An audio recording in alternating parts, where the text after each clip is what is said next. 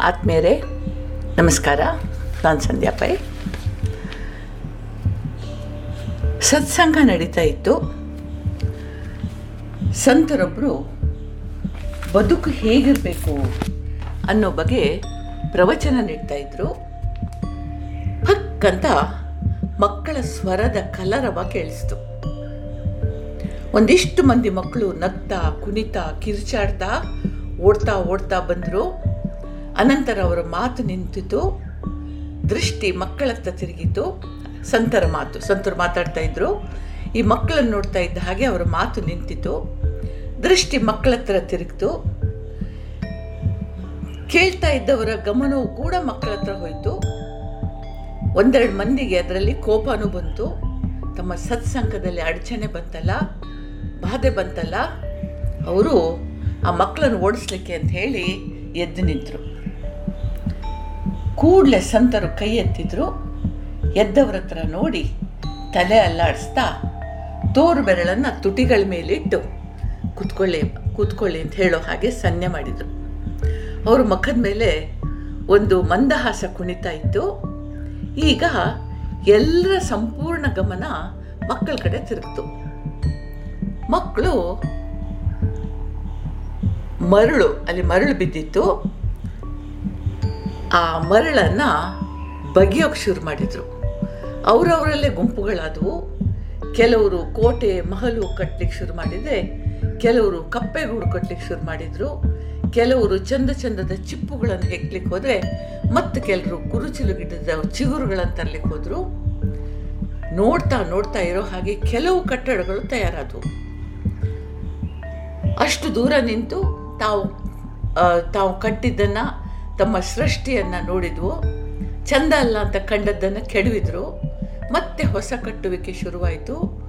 ನಂದು ಚಂದ, ನಿಂದು ಚಂದ, ನಿಂದು ಕಳಪೆ ಅಂತೆಲ್ಲ ವಾಗ್ವಾದ ನಡೀತು. ಸಿಟ್ಟಿಗೆದ್ದು ಸಣ್ಣ ಪುಟ್ಟ ಮಟ್ಟದ ಹೊಡೆದಾಟನೂ ನಡೀತು. ಮತ್ತೆ ರಾಜಿಯಾಯಿತು ಹೀಗೆ ಬಹಳ ಹೊತ್ತು ಕುಣಿತ, ಕೇಕೆ ನಗುಗಳೊಂದಿಗೆ ಆಟ ನಡೀತು. ಈ ಸಂತರು ಅವರ ಮಂಡಳಿ ಹತ್ರ ಮಕ್ಕಳ ಗಮನನೇ ಇರಲಿಲ್ಲ. ಅಷ್ಟರಲ್ಲಿ ಅಷ್ಟು ದೂರದಿಂದ ತಾಯಿಂದಿರ ಕೂ ಕೇಳಿಸ್ತು. ಮಕ್ಕಳೇ, ಹೊತ್ತಾಯಿತು, ಮನೆಗೆ ಬನ್ನಿ. ಮಕ್ಕಳು ಹಿಂದೆ ಮುಂದೆ ನೋಡಲಿಲ್ಲ. ತಂದು, ಅವಂದು ಅಂತ ಭೇದ ಮಾಡಲಿಲ್ಲ. ಇಲ್ಲಿವರೆಗೆ ತಾವು ಕಟ್ಟಿದ್ದನ್ನೆಲ್ಲ ಒದ್ದು ನೆಲಸಮ ಮಾಡಿ, ಧೀ, ನಿರ್ಭಾವದಿಂದ, ನಿರ್ಮೋಹದಿಂದ, ನಿರಾಳವಾಗಿ ತಮ್ಮ ತಮ್ಮ ಮನೆಗಳ ಹತ್ರ ಓಡ್ಬೋದು ತಾಯಿಯ ಕರೆಗೆ ಹೋಗೊಟ್ಟು ಹೋದವು ಸಂತರು ನಗ್ತಾ ನಗ್ತಾ ಹೇಳಿದರು ಆಡುವ ಮಕ್ಕಳು ಮನೆಯ ಕಟ್ಟಿದರು ಆಟ ಸಾಕೆಂದು ಮುರಿದೋಡಿದರು. ಹೀಗಿರಬೇಕು ಸಂಸಾರ. ಹೀಗೆ ಹೇಳ್ತದೆ ನಮ್ಮ ಪ್ರಾಚೀನರ ಜ್ಞಾನ. ಅಷ್ಟು ದೂರದ ಸಂತೆ ನಡೀತಾ ಇತ್ತು. ಕೆಲವು ಅಂಗಡಿಗಳು ಮರದ ನೆರಳಿನಲ್ಲಾದರೆ ಕೆಲವರು ಗುಡಾರಗಳಲ್ಲಿ, ಮತ್ತೆ ಕೆಲವು ಬಟ ಬಯಲಲ್ಲಿ ತಯಾರಾದವು. ಇನ್ನು ವಿಕ್ರಯಕ್ಕೆ ಬಂದ ಸರಕುಗಳು ಬಹಳ ವೈವಿಧ್ಯ. ನೂರಾರು ತಾಜಾ ತಾಜಾ ತರಕಾರಿಗಳು, ಹಣ್ಣು ಹಂಪಲುಗಳು, ಬಟ್ಟು ಬರೆ, ಮಿಠಾಯಿ ಬತ್ತಾಸು ಕಡಲೆಪುರಿ ಅದು ಇದು ಅಷ್ಟಿಷ್ಟು ನೀರುಳ್ಳಿ ಬೋಂಡ, ಜಿಲೇಬಿಗಳು ಗಿರಾಕಿಗಳನ್ನು ಸಾಲಿನಲ್ಲಿ ನಿಲ್ಲಿಸಿದ್ವು. ಅಲ್ಲಿಗೆ ಬರುವ ವ್ಯಾಪಾರಿಗಳ ತಲೆ ಮೇಲೆ ಚಕ್ಕಡಿಗಳಲ್ಲಿ ಸಾಮಾನಿನ ರಾಶಿ ಇತ್ತು. ಸಂತೆ ಶುರುವಾಯಿತು. ಕ್ರಯ ವಿಕ್ರಯದ ಭರ, ಕ್ರಯ ವಿಕ್ರಯ ಭರದಿಂದ ನಡೀತು. ಹಣ, ಸಾಮಾನುಗಳು ಕೈ ಬದಲಾಯಿಸಿದ್ವು ಹಗಲು ಪೂರ್ತಿ ಸಂತೆ ನಡೀತು. ಈಗ ಸೂರ್ಯ ಪಡುವಣದಲ್ಲಿ ಕೆಳಗಿಳಿಯುವ ತಯಾರಿ ಮಾಡಕ್ಕೆ ಶುರು ಮಾಡ್ದ. ಬಹುತೇಕ ಸಾಮಾನುಗಳು ಮಾರಿ ವ್ಯಾಪಾರಿಗಳ ಇಮ್ಮಣಿ ಚೀಲಗಳು ತುಂಬಿದ್ವು. ಅವುಗಳನ್ನು ಸೊಂಟಕ್ಕೆ ಸಿಕ್ಕಿಸಿ ಅಂಗವಸ್ತ್ರ ಝಾಡಿಸಿ ಹೆಗಲ ಮೇಲೆ ಹಾಕ್ಕೊಂಡು ಅಲ್ಲಿಯವರೆಗೆ ತಾವು ಉಪಯೋಗಿಸಿದ ಜಾಗದ ಯಾವ ಮೋಹನೂ ಇಲ್ಲದೆ ನಿರ್ಮೋಹದಿಂದ, ನಿರ್ಭಾವದಿಂದ ನಿರಾಳವಾಗಿ ತಮ್ಮ ತಮ್ಮ ಊರುಗಳತ್ತ, ಮನೆಗಳತ್ತ ನಡೆದ್ರು. ಸಂತರು ಮತ್ತೆ ಹಾಡಿದ್ರು, ಸಂತೆಯು ನೆರೆಯಿತು ಬಯಲಲ್ಲಿ, ಚದುರಿ ಹೋಯಿತು ಆ ಕ್ಷಣದಲ್ಲಿ, ಹೀಗಿರಬೇಕು ಸಂಸಾರ, ಹೀಗೆ ಹೇಳ್ತದೆ ನಮ್ಮ ಪ್ರಾಜ್ಞರ ವಚನ. ಮೂಡಲಲ್ಲಿ ನೇಸರು ಮೂಡ್ತಾ ಇರೋ ಹಾಗೆ ಹಕ್ಕಿಗಳು ಹೊರಗೆ ಬರುತ್ತವೆ ಅತ್ತಿತ್ತ ಹಾರಿ ತಮ್ಮ ಮರಿಗಳಿಗೆ ಆಹಾರ ಕೊಡುತ್ತವೆ. ಮರಳಿ ವಾಪಸ್ ಬರ್ತವೆ. ಅವುಗಳಿಗೆ ಉಣಿಸಿ ಮತ್ತೆ ಹೋಗ್ತವೆ. ತಾವು ಉಂಡು ಬರ್ತವೆ. ಎಷ್ಟೇ ದೂರ ಹೋಗಲಿ, ತಮ್ಮ ಕೆಲಸ ಮುಗಿತಾ ಇರೋ ಹಾಗೆ ನೇರವಾಗಿ ಗೂಡಿಗೆ ಮರಳ್ತವೆ. ಅವುಗಳಿಗೆ ಗೊತ್ತಿದೆ? ಹುಡುಕಾಟ, ತಡ್ಕಾಟ ಎಲ್ಲ ಒಂದು ಜೀವನದ ಭಾಗ ಮಾತ್ರ ಕಡೆಗೆ ತಾವು ತಮ್ಮ ಗೂಡುಗಳಿಗೆ ಮರಳಬೇಕು.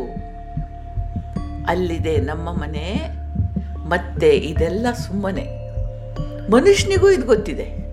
ಆದರೆ ಬದುಕಿನ ನಾಟಕದಲ್ಲಿ ತಮ್ಮ ಪಾತ್ರ ಮುಗಿತಾ ಇರೋ ಹಾಗೆ ತಾವು ಮತ್ತೆ ಮನೆಗೆ ಹೋಗಬೇಕು, ಮನೆಗೆ ಮರಳಬೇಕು ಅನ್ನೋದು ಅವನಿಗೆ ಒಂಥರ ಭಯ ಹುಟ್ಟಿಸುವಂಥದ್ದು ಯಾಕೆಂದರೆ ಈ ಮರಳುವಿಕೆಯ ಹೆಸರಿದೆಯಲ್ಲ, ವಾಪಸ್ಸು ಹೋಗೋದಿದೆಯಲ್ಲ ಅದು ಸಾವಿಗೆ.